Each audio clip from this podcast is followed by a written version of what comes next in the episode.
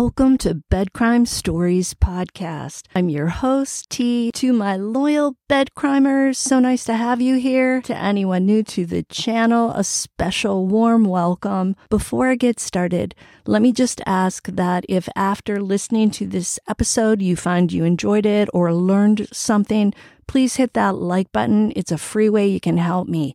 Now let's dig in. I've been utterly shocked by this horrific crime in Idaho as I'm sure everyone living in Moscow, Idaho has, in trying to understand what could lead to such a vicious and brutal attack.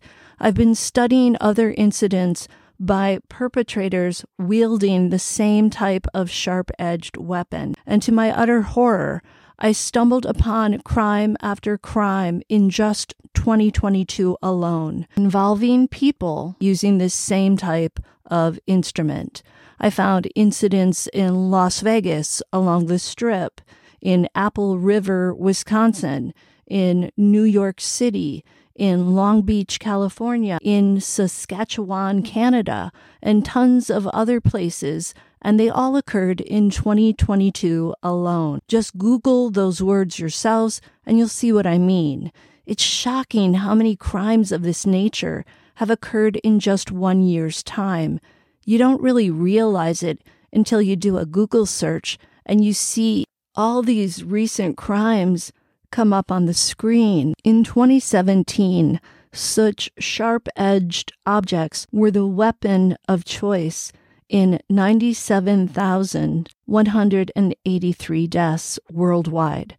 So, why are there so many crimes being committed with these sharp edged objects?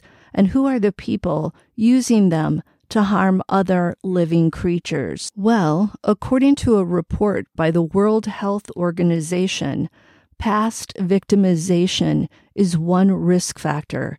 Younger people with adverse experiences in childhood, as in situations wherein they are harmed in some way, are more likely to become perpetrators of a crime committed with this utensil, shall we say.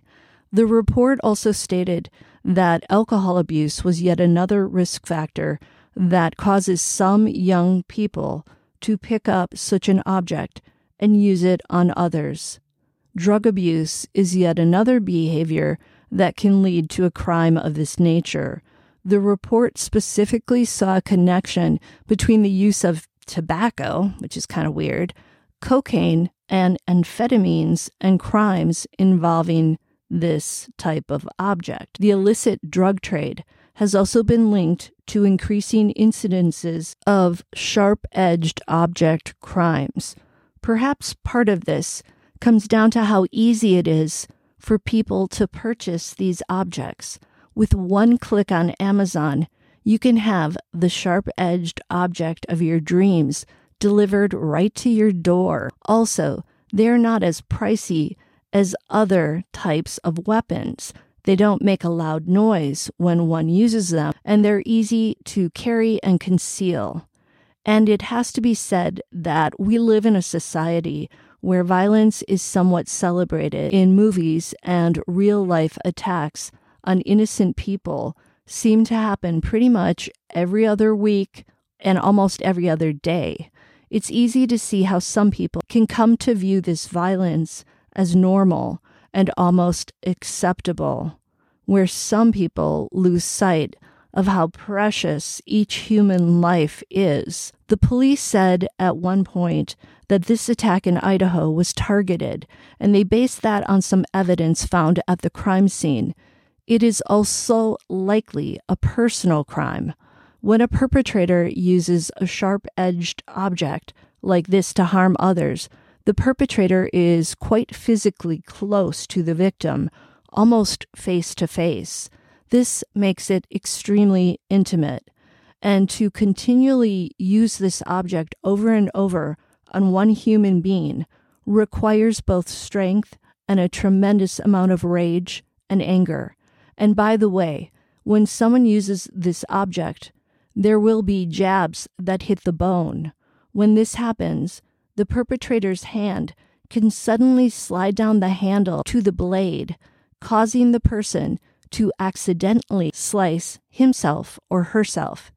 It's very likely that whoever did this to these four beautiful young souls is walking around right now with wounds on his or her own hands. While doing my research, I stumbled on something very interesting. It turns out in some cultures, attacking multiple people with a sharp edged object is part of a mental disorder or syndrome called amok, as in A M O K.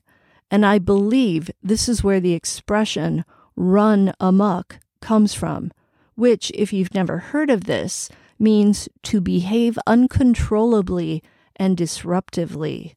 The term amok originated in Indonesia, and according to psychologist James Clark, amok refers to a dissociative episode that begins with brooding, followed by a period of violence directed at people and objects. So, this dissociative episode is typically initiated by a perceived slight or insult, and males are most often the ones who run amuck, as they say. Is this what happened in that house in Moscow, Idaho that night? Let's hope the investigators are gathering all the evidence and will soon uncover who the evil person behind this crime is. Until the next time on Bed Crime Stories. And let me just take a moment right now to wish each and every one of you a happy Thanksgiving, a safe Thanksgiving, a Thanksgiving where nobody in the family gets into a fight and where the turkey is cooked to perfection. See you next time.